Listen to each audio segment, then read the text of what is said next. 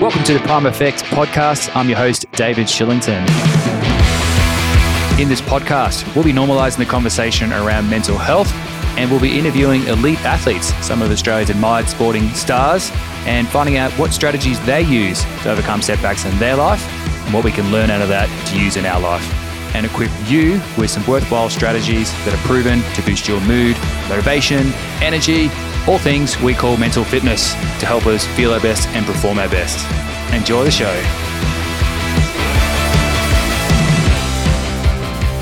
Welcome to another episode of the Prime Effect Podcast. I'm very excited about this episode. We're talking to Peta Cullis, who is the Director of Dietetics at Fuel Your Life. She's a veteran of the industry. She's been around for a long time, very, very qualified to talk on this topic. And that's why we have her on the show, because there's so much information out there on food and nutrition, some of it probably helpful and some of it not so helpful. I'm really looking forward to talking to Peta about not only the physical benefits of eating certain foods, but that psychological impact too. What we'll chat about today is our relationship to food and how that makes us feel satisfied, how it affects our mood in general, and how it gives us energy to do what we want to do from day to day, whether we're an athlete, a parent, or we're slogging away in the office nine till five.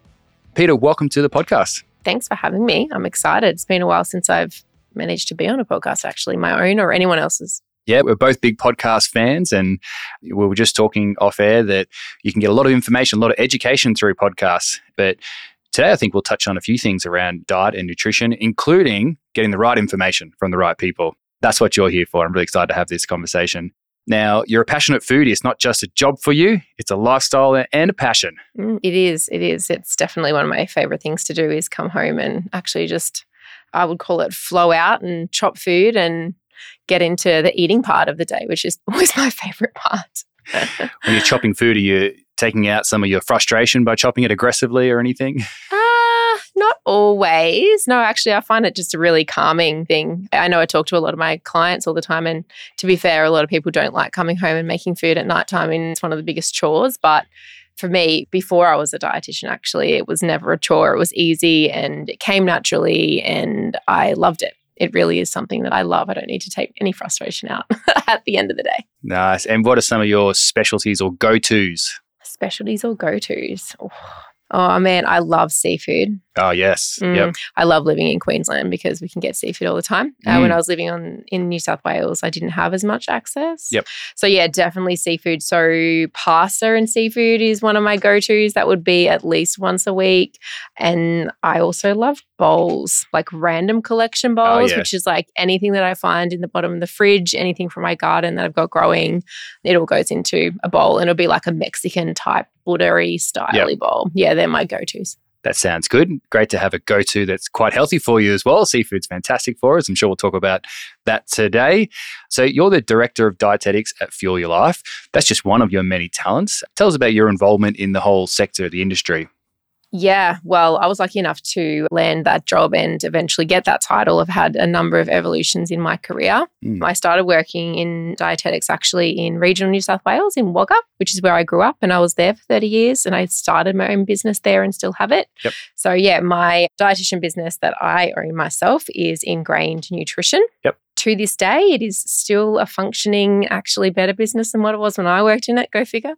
um, and yeah, we I also actually am very passionate in teaching and bettering the dietitian community. Nice. So my boss at Fuel Life and I, we run Dietitian Life, which is uh, primarily a dietitian education business. Okay. So the goal there is to actually upskill and train and support dietitians that work in the industry that are looking for support, development, professional development, and from people that actually know what they're doing.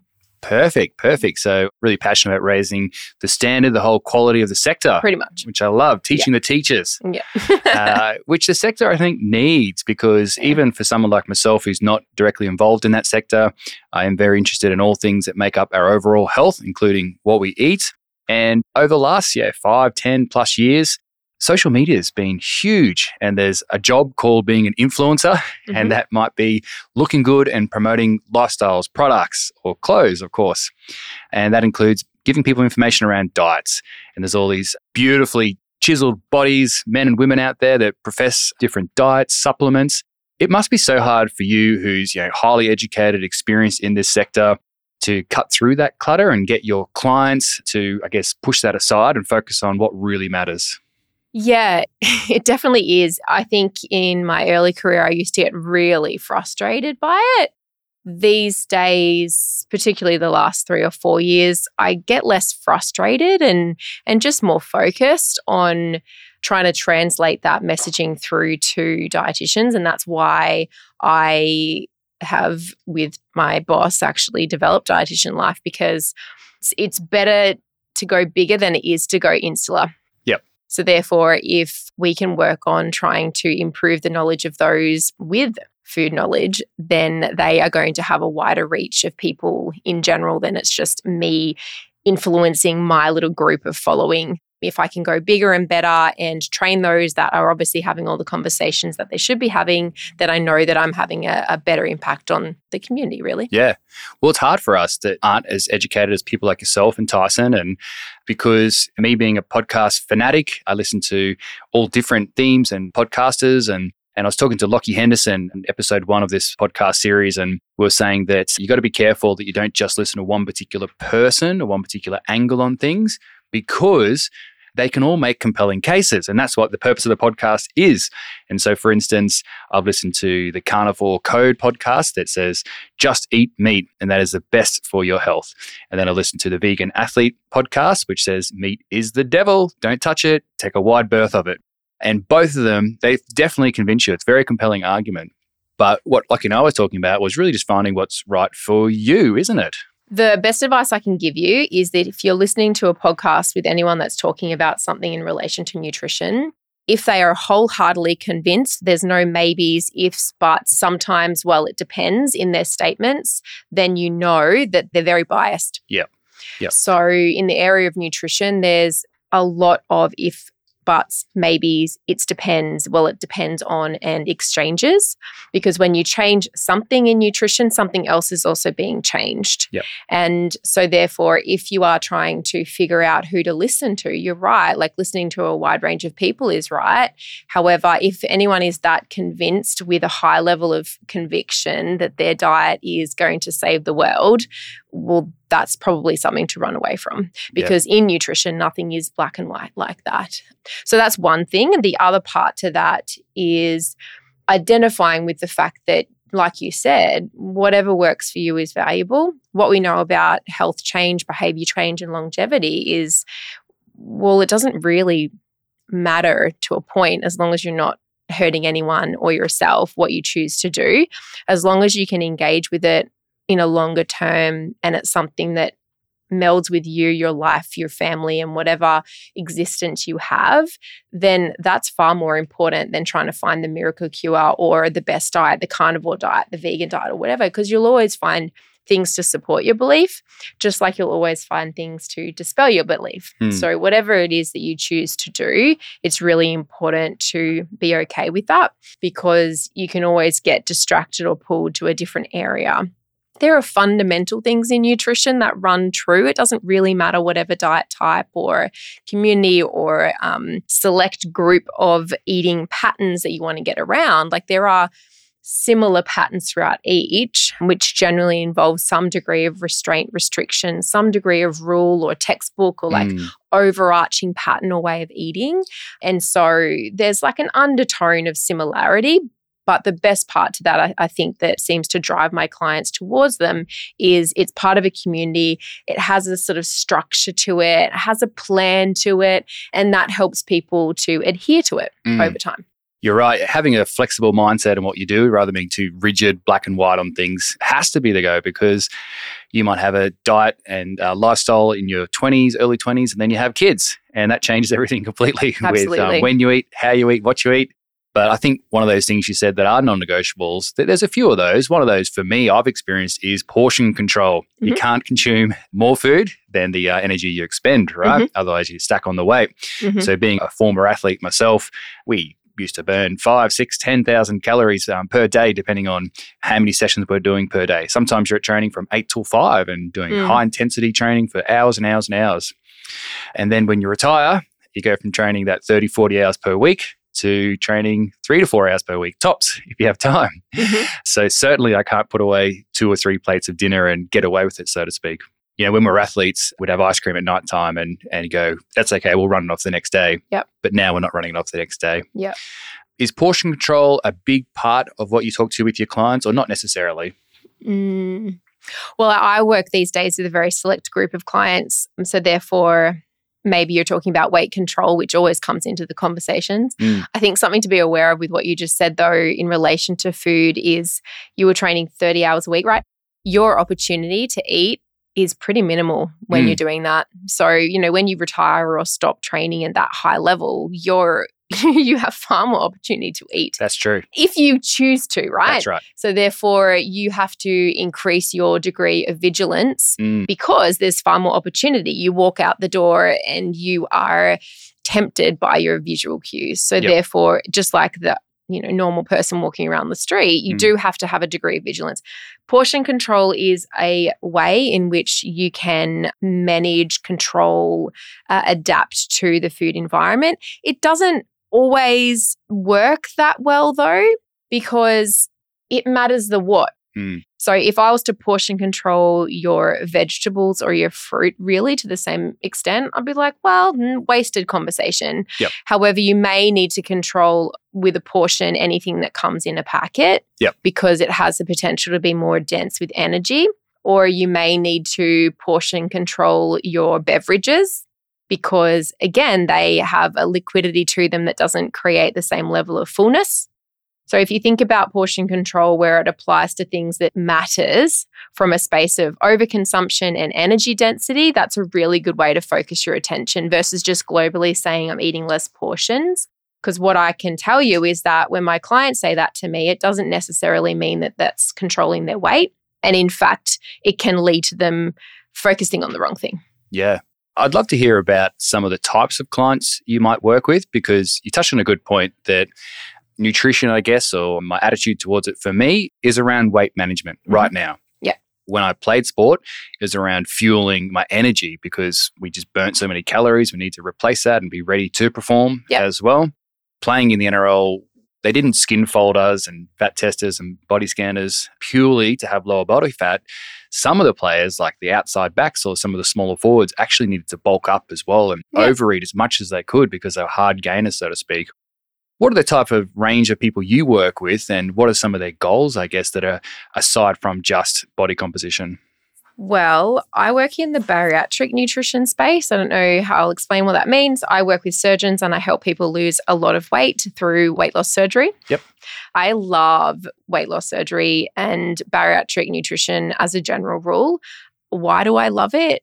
Well, you're working with people at a point in their lives where they decided that enough is enough and they get amazing results with surgical interventions. But the thing about it and the misconception around weight loss surgery is that it's easy. Mm. I can tell you right now that having weight loss surgery is not an easy task. Yep. You have to have a very restricted V L E D diet, so a very low energy diet leading into surgery, because you will not have surgery if you don't have that, yep. which is anywhere from seven to two weeks worth of V L E D, so maybe a shake diet for those that want to know what I'm talking about. Then after that, you're on a about seven to ten days worth of fluid, fluid yep. only, nothing yep. else, fluid only. Then once you've got out of the fluid, you roll into the baby food diet. So you're on the baby-led weaning of textures from yep. there, and you're on that for three weeks. Yep. Then from there, you can move gradually up to having the extraction of tooth diet, which is soft food only. Mm-hmm. And then maybe you could work on to having some textured food. Yep. It is an arduous process. It is very difficult. You might not poop for a good couple of weeks, depending on whether you have a dietitian support or not. You can get very dehydrated. Your um, awareness of your appetite, whether you're hungry or full, that gets really blurred. There's a lot of shift changes in your mentality. People comment on you. They don't comment on you. You've got all this excess skin that you need to deal with. Like it it really isn't an easy process, and yeah. it requires a massive evolution of who you actually believe and see you are as you go through this process of significant weight loss. And then as you move towards it, people are like, what have you done? Are you dying? Do you have cancer? And it, it's it's really, really difficult. So I really love working in that space. One, because there's rigid plans, there's rules, it's very clear and distinct. Yep. So that's something I really like about it because it's very dietetics um, orientated. And then second to that, you get to collaborate and work with other people in the allied health team. Mm-hmm. And then finally, it's that psycho element to weight management, which I really enjoy and I'm very good at. And so therefore helping people throughout that process at the same time as them obviously having that positive reward of weight loss yep. is particularly beneficial. So that is one area of nutrition which I um, am very interested in and work a lot in. Yep. I love working with kids. I have one of my own, which is more than enough at this point in my life. Um, I have a, a graduate certificate actually in pediatric nutrition. Excellent. So whether it's working in feeding and helping kids eat, um, helping parents dispel some of the challenges with feeding and eating yep. as a family unit. I work in the disability sector with a lot of kids too. I have always loved working in gut health and chronic constipation, defecation disorders, pelvic floor, dyssynergy, and recovery from surgical interventions, whether it's having like a fundoplication surgery for reflux or it's having gastrectomy, obviously, after cancers. G I disorders are very interesting to me. I presented at a conference two weeks ago in New Zealand talking about diverticular disease at the gastroenterology conference. So that was really exciting. As pretty much like a career tick off for me too. Nice. So it depends on what comes through. Like I work in private practice. Pretty broad range of clients. Yeah. Yes, patients. Eating disorders, yeah. disordered eating, overeating, mm. undereating, and everywhere in between the spectrum of eating. Yep. I'm on the technical advisory group for the eating disorder M B S items, which is starting next year. And we're going to be reviewing the M B S items for dietitians next year too. So that's also something I'm excited for. You are a busy lady. I was curious while you're talking about the different clients, mm. particularly the ones that have those dramatic changes in mm. their weight, shape, and size, mm. essentially. You must see some huge personality shifts too, like emotional journeys that people mm. go on from being significantly overweight to being in a healthy weight range. Do you see people's personalities change from start to finish? Not personalities, no, but they do need to reevaluate their I don't know, who they're hanging out with, um, yep. their relationship often, their family dynamics, how they manage social situations, work colleagues, events, what they do, where they go out for dinner, and then obviously their own relationship with themselves. Yep. And it doesn't mean that they turn into different people per se, but they will likely need to shift aspects of their life to be able to create this new version of themselves. Yeah, cool. Mm. You work with many sports people because I know different professions, different sports require you to be a certain body weight, body composition. Playing at the Sydney Roosters a long time ago now and then the Canberra Raiders, there's a huge amount of pressure to be the right body weight and body fat percentage. For myself, I was a front rower, so I weighed typically around one hundred fifteen kilos. And when Ricky Stewart was our coach, he really monitors everyone's weight and body fat and wanted everyone, you know, lean fighting machines. And if you ever were a couple of percent or points over in your skin fold body fat percentage, got thrown into what's called the fat squad. Appropriately named, not very politically correct, but uh, not very sensitive maybe. And that fat squad, we'd meet up every Tuesday and Thursday morning at six a.m. and you do a straight hour of cardio. Right. And you do that for the next month until you did the next round of skin folds and body fat percentages. Right. Humans being humans, we found a bit of a loophole where when Ronnie Palmer, our trainer at the time, he would weigh us in every morning when we got to training. And we found that if you leant to the left of the scales, put all your weight on your left foot, it would actually shave a couple of kilos off the weight. Sorry, Ronnie, if you're listening to this, we're all lying at the time. And that would save us a few times, that's for sure. Yeah. Have you worked with many athletes? I know Fuel Your Life does sponsor a bunch of sporting teams. Yeah, no, I definitely have. Again, it comes and goes. There's other people in our team that love working with athletes more than I have in my yep. past. I love long form sports, distance athletes. Yep. So triathletes, yep. long distance runners, and also I don't mind the weekend gym junkies, et cetera, but not really as much weight manipulation, obviously, in that sort of field. Yep. But yeah, more often than not, even in, say, your long distance sports, like triathlon, for example, weight still matters, yep. but you probably get different focuses, I suppose, when you're working in elite athletes compared to those that are just competing for the fun of it. Yeah.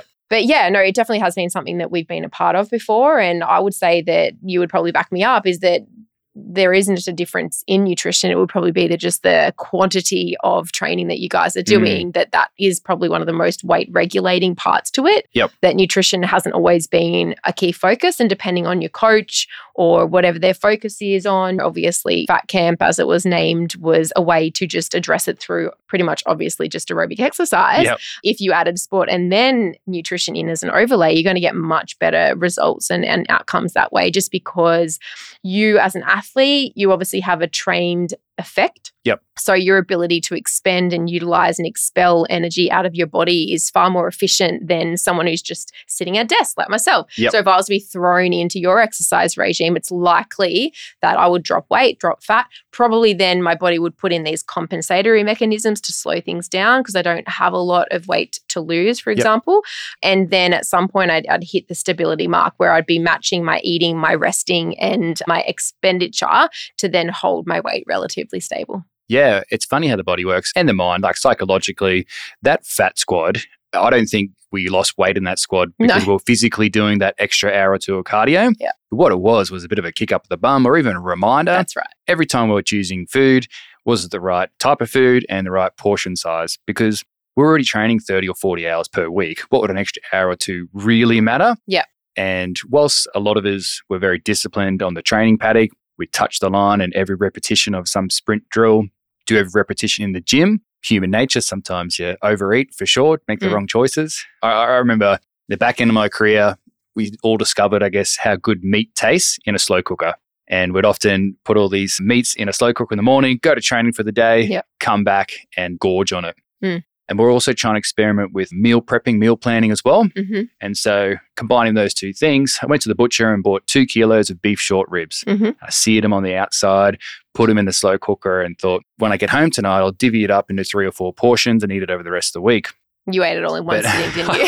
Well, I opened that door when I got home and then this like waft of short ribs just hit me in the face and I went, I don't know what time it is, but it must be dinner time. Mm. And I um I plowed through them all, sat on the couch sweating, just going, oh, what have I done? The meat sweats. and, uh, and had to go shopping for the rest of the week then because I'd eaten my, my, my rations for the week. Uh, let's talk about some specifics about how food does affect your mood. And I mentioned that when I was an athlete, when athletes eat, it's usually to fuel their body, their physical performance. But we know food also has a big impact on our mood and our um, our energy, sustainability for the day. What are some good healthy foods that make us feel good but maintain our energy throughout the day? What are some guidelines around that? That's a good question. To eat or not to eat is one of my thoughts around that. Mm. So there are plenty of good foods, really. It depends what paradigm you want to exist in the term good versus not so good. I yep. like both. It depends. So for the most part, when you wake in the morning, you should be relatively energized. That's if you've had a reasonably rested night, depending yep. on your situation, your sleeping routine, whatever. My school of thought is unless you like to eat, want to eat, and you are an eater at breakfast, you shouldn't necessarily need a lot of energy to start your day. So that might mean that you choose to delay your first coffee. It might mean that you choose to delay your first meal, even if it is just for an hour or two whilst your body starts waking up. Yep. And so I tend to encourage people to just do a little experiment with their energy levels yep. because if you can close your eating window a little bit, sometimes mm. you might find you'll have more energy as yep. the day goes on. So delay to start. Delay your coffee, your caffeine. Give it a crack because that's definitely going to boost your mood because then you can use your caffeine when you need it a little bit later. So on that, coffee is definitely a food that does boost your mood. Yes. There is no definitions that I've found, studies, research, articles, anywhere that defines that. The only way we wouldn't use or when we wouldn't use coffee is if you tend towards that anxious state, yep. then potentially you need to either lower the load of it or reduce the frequency or the quantity. Mm. But it does give you that increased vigilance. It does increase your performance and your awareness yep. um, and your focus. Mm. So what I would tend to do is if you want to use it or you choose to or you like it, I would have one maybe mid-morning. So I would delay it a little bit, like I said, and then maybe have a second in the afternoon slump period, no later than about two o'clock. Yep. And that should keep you going for the rest of your afternoon if you need to keep powering, go get the kids or do another session or if you're doing an afternoon gym session or if you just need to get something done before you finish up. Yep. Those two points, if you're going to use caffeine, you'll get a mood boost after having those. yeah, I've been experimenting with that lately because I got into the habit of waking up, having a shot of espresso and then going to do an exercise. Or when I wasn't going to do an exercise, I still just got in the habit of waking up and have a shot of espresso. Yeah. And I was trying to think, is this just like a habit, a routine thing, or do I actually genuinely need it? Because I do feel tired, I think. But then sometimes I try and think a bit upstream and go, well, if I'm tired in the morning, I shouldn't be. So what mm. am I doing with my sleep? And mm. start thinking about that yep. as well. Yeah, definitely. So coffee is one thing that does boost your mood as long as, as I said, you're using it in the right way. Food does boost your mood and change your mood. However, it often then depends on your viewer perspective on it. There is no doubt that in the background, you are having an effect physically, mentally, biologically when you eat food. It doesn't really matter what the food is. So you will get a boost in your mood and you will get a stimulus to the release of positive hormones, which make us feel good. Serotonin, dopamine, those ones are ones we mostly know about. Yep. So to be fair, it doesn't really matter. You yep. could eat anything and feel good for it. Mm-hmm. If you're the sort of person that feels not so good for eating certain types of food, that's because the system's been built in that you've learned not to have that food and feel good about it. Yeah. So whether it's going and rolling into Maccadees and you know that you shouldn't have it because you're trying to reduce your weight or whatever, mm. you should feel good for having that food. But because you've got that psychological overlay of yep. you not or shouldn't be, that will negate the positive effects of it. Yep. So how you perceive a food to be and how it's going to affect you will also play into how it affects you. Yeah, because I love that. Fruit, vegetables, meat, whatever, it will actually have a positive effect on your mental state. It'll improve your biome signaling. It will modulate your weight. Food in general can have a really positive effect like that, but it's not as obvious as caffeine. That's why I led with caffeine because it's easy. Yep. Everyone feels it. You know it. Mm. But the stuff that we talk about as dietitians is not an instant gratification effect. You're not going to get your caffeine boost by having a piece of fruit. Yep. But it does, in the background, plot away to have a positive effect on your mental health. So vegetable, salad, fruit, even some grains, as long as it's not milled down, legumes, nuts, fish, they will all have a positive benefit on your mood in some way, shape, or form. But unless you believe that that's the case, you do definitely need to feel that way. You will then start to convince your brain, your body, that they all sync up and you'll feel good from having those foods. Yep. Yep. If you're hating on life, eating your salad, it's not going to make you feel good. Mm, that's right. That's very interesting. Yeah. How you feel after consuming your food depends on your relationship with that food, your yep. goals, if you feel positive about consuming it. Absolutely. I know as an athlete, we always wanted to reduce inflammation. And I hear that in broader society too. People talk about inflammation a lot. Yep. And one of the things we always read or heard about that omega threes were the go for that. Yep. And so as a result, we used to consume a heap of salmon. And that's when salmon was kind of the wild salmon caught yep. and not so much the farm stuff now. Or at least we'd take a bucket load of fish oil tablets. Mm-hmm. Were we on the right track with that? I mean, your wife, partner at that time probably wasn't overly impressed with that bucket load of fish oil. I'm happy to hear that you were eating a lot of salmon, not just powering down the tablets. But let's just go back a sec. Wanting to reduce your inflammation as an athlete is probably not a great idea in general. Like inflammation is acute and chronic, and both are happening within the body all the time. Without inflammation, you wouldn't be able to recover from your actual session true, true. Because acute inflammatory proteins help the muscle to repair, build, and grow. Mm. So if you want to get bigger, you actually do need to have an acute inflammatory response. Fact number one. Yep. Outside of that, though, you are right. There are processes in the body which increase inflammatory processes and markers on a start acute, but then maintain themselves to be more chronic in nature. Yep. You will have more chronic inflammation as you get older, but also just like metabolism used to be the buzzword for people with weight. Oh, the reason why I can't lose weight is because of my metabolism. The reason why I'm unhealthy or I have this disease is because I've got inflammation. Mm. It's not as simple as that. And again, if you try and simplify nutrition with black or white, just like things like that, it really misses the core features to that. So I guess in terms of inflammation per se, if you're looking at minimizing that chronic inflammatory state or chronic inflamed state, which can definitely play a part to the development of chronic disease like heart disease, diabetes, and even, you know, things like autoimmune disorders, disorders, salmon is a great food to have. it may not necessarily change the path to which you are unless you address other factors that are contributing to those inflammatory states just not settling. Yep. But it has positive effects on longevity. So you kind of probably live longer whether you're inflamed or not. It definitely improves the fluidity of communication through your cells. So when you have a lot more omega three based fats, your body's cells, which are the powerhouse for all of your energy units, think about it like a circle. The cells have your powerhouse in the middle, and then you've got, like, if you would think about it like an oval, right? Your oval is the cell wall on the outside, and then you've got all of the players in the middle, like all the football players in the middle. So they're powerhousing the actual cell.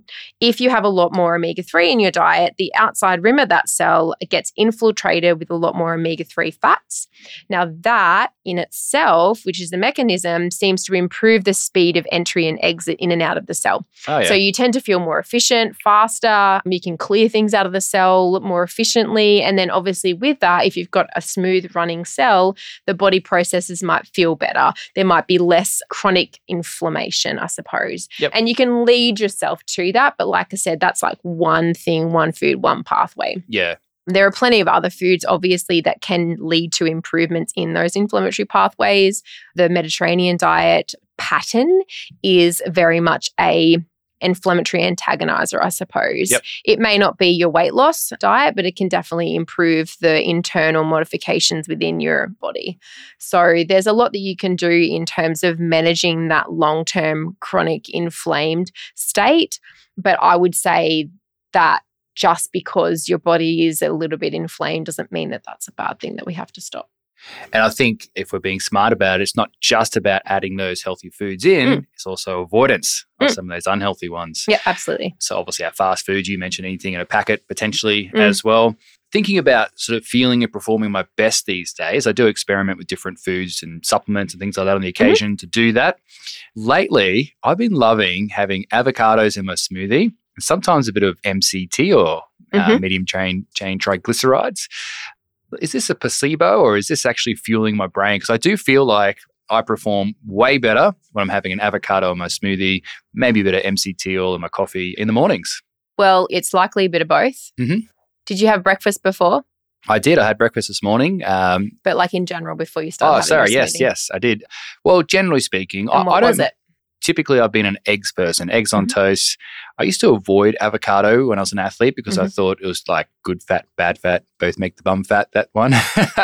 uh, and we wanted to be really lean and yeah, we had ten percent body fat most of the time. Mm-hmm. So, but then I started to understand a bit more that, look, some fats are actually really good for you, mm-hmm. including, as we just talked about, the salmons. And now I think avocados, I seem to be a big fan of those. Mm-hmm.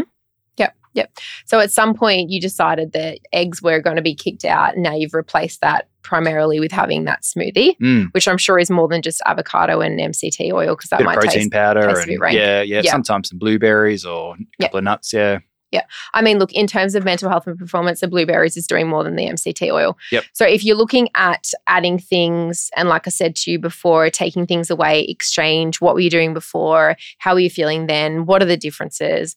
Et cetera, et cetera. So because if you were to isolate that one event and you were feeling better, like at the end of the day, like I said to you, it doesn't really matter if you're feeling better. I'm stoked for that. Yep. I would say, though, it's hidden. So when you're blending things and liquidizing things, you are missing the element of satiety that would control fat. Mm-hmm. If you listen to any scientists that are interested in and spend their life in longevity, more fat doesn't improve longevity. So let's just get that right. So I think it's important for you to eat fat within the food it's in versus adding, adding it, it in excess. That definitely the only one that I would say is a bit like mm, question marky is your extra virgin olive oil from an excess perspective, because some of the PREDIMED studies look at the quantity of olive oil as it goes up actually improves outcomes. Yep. But a lot of the time, that's how it's being used. A lot of the time, it's being added to a salad and into a sauce and they're cooking it. And so, therefore, it may be the effect of having it with that food per se, not on its own. But anyway, I digress. So, particularly in the area of weight control and even mental health, you do want to be a bit more aware of just adding oils and fats to your diet because they're good for you. Yep. The avocado is definitely a great one because you are still having it in a food. You're not just extracting the oil out of it. I wouldn't say it's just the avocado. It could just be that you're not having the eggs anymore. And eggs, for any of my clients, tell me they're full for like six, seven hours or whatever and don't want to eat until two o'clock in the afternoon. And that might have been making you feel a bit sluggish because mm. a lot of your energy was going to the digestion of that meal. Yep. Whereas a smoothie is already digested, really, to be honest. You just need to kick it out of your stomach and yep. suck it into your veins. Whereas it's a lot of work that has to be done to that eggs for you to extract the energy. So therefore, it could just be that it's not making you feel sluggish because of the texture. It could be the change. It could be the way you're viewing it. It could be the fact you're adding something that has a perceived benefit. But like I said to you, it'll be biology, mechanics, and then the overlay of psychology. Yeah, it's fascinating. I love that overlay of psychology part of it. I've experimented with fasting before yep. and actually feel really good on it. Some people will roll their eyes at that. I've done a few three-day fasts, and day three, you actually feel unbelievable. I always felt like a little bit of anxiety about it as well yes. because I feel like I need to eat. Plus, I think when you fast, your adrenaline kicks up as well, which probably makes you feel a bit more anxious. Yeah. But what it really taught me was a concept that you mentioned with me years ago. We co-delivered a presentation and you talked about psychological versus physical mm. hunger. And I'll get you to tell us a bit about that because for me, fasting really helped me discover the true meaning of it. Yeah, definitely. There is an abundance of food availability and we can eat pretty much any time, right? If you want to. So I think for us to learn how to not eat is probably more important in this day and age than it is to learn how to eat. I agree.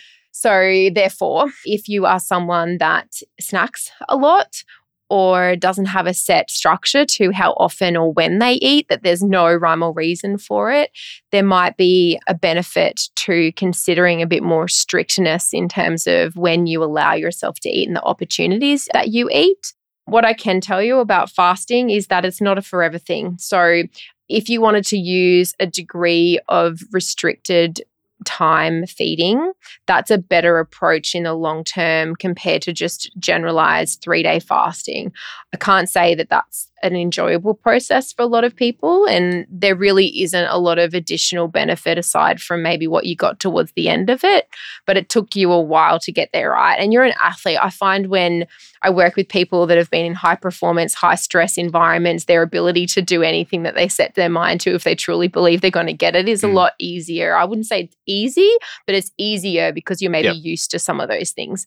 So therefore, getting my average client to do that just because I thought it might be a good idea. There's not a lot of science behind that. There is science behind timed-based eating opportunities and really allowing your body to do what it would normally do. Yep. So therefore, having a bit more set schedule and allowing yourself, your body to have breaks where you're actually not putting anything in and you're allowing your body to get to a truly fasted state, there is benefit to that. Yeah. And so learning the signs of physical versus psychological hunger is definitely one of those, because a lot of people will say, or a lot of my clients anyway, will say that they never get hungry. And often my statement to them is just, well, you're still eating. So obviously that's a problem. Mm. And some initial strategies that I might use with them is don't eat anything until you actually genuinely start to feel hungry. Then what I want you to do is record the time to which you didn't eat anything. And I mean fluid kilojoules in too. So if you're having coffee with milk and things like that, that's a food energy. So it has to just be non-kilojoule liquids as well as no food. Ideally water, mostly with a little bit of salt in it, maybe not the coffee because it is a bit of an appetite suppressant. Yep. And then let me know. And a lot of the time people's hunger does kick in, but it's more often than not that they've trained their bodies to not genuinely expect any solid food until a certain point as the day goes on. Yep. And then they probably feed before that signal comes in. Mm. So therefore they're probably not getting hungry. Yeah. Even yep. though they are. Uh, it's fascinating and something that yeah really hit home for me during the fasting, because the whole idea of it is the hunger pains go away eventually. They do. And you understand how it's all psychological in that respect. And if you just push out or hold on for the next twenty to sixty minutes, those hunger pains go. And then hours and hours pass. Maybe they pop up again and mm. eventually they just go away completely. Yeah. And I'm definitely not encouraging people do twenty-four plus, you know, no. hour fast because no. it really does screw with your digestion. You would have noticed I probably maybe didn't poop for a bit mm. after it or during or something along the lines of that, unless you had a lot of food on board beforehand. And it definitely can affect your circadian rhythms because yep. eating is one of the primary circadian rhythms. So if you're not eating, a lot of the time your body's lost a little bit on what time of the day mm. it is and those things too. So it can also affect your sleep and your performance tentatively until things start kicking That's in, right? right? So yep. therefore it's it's not something I would encourage, but an element of that is being able to, one, like set your mind to something and follow through on it. It's really good for that boost in like, look at me, I'm able to actually achieve something. Yeah, it's and that an can empowerment be a, thing. Yeah, yeah, a positive psychological impact. And then outside of that, like you said, is teaching you to physically understand what that true feeling of hunger is. Yep. And then maybe there's things that you could use to implement in your everyday life to minimize that overeating effect. I think there is an empowerment part to it because I think a lot of people, including myself from time to time, feel disappointed and sad in ourselves for choosing foods and yeah. not being able to be disciplined enough yeah. to make those right decisions. Yeah. So we're coming to an end. I've been loving this conversation. It's definitely a topic that a lot of people are interested in and, and have their struggles with as well. It's wonderful what you're doing in the community, both at Fuel Your Life and in your own business as well, including upskilling the dietitians, mm. holding a high standard for the whole sector. It's, it's wonderful. I can see how corporates could use conversations like this, workshops like this for their staff, because if their staff are consuming the right food, have their diet in order, there's going to be less absenteeism. There's going to be better productivity. It's going to tie into the whole culture and performance of the organization. But then individuals as well, trying to get on top of their mental health, whether that's through weight loss or sustaining their energy.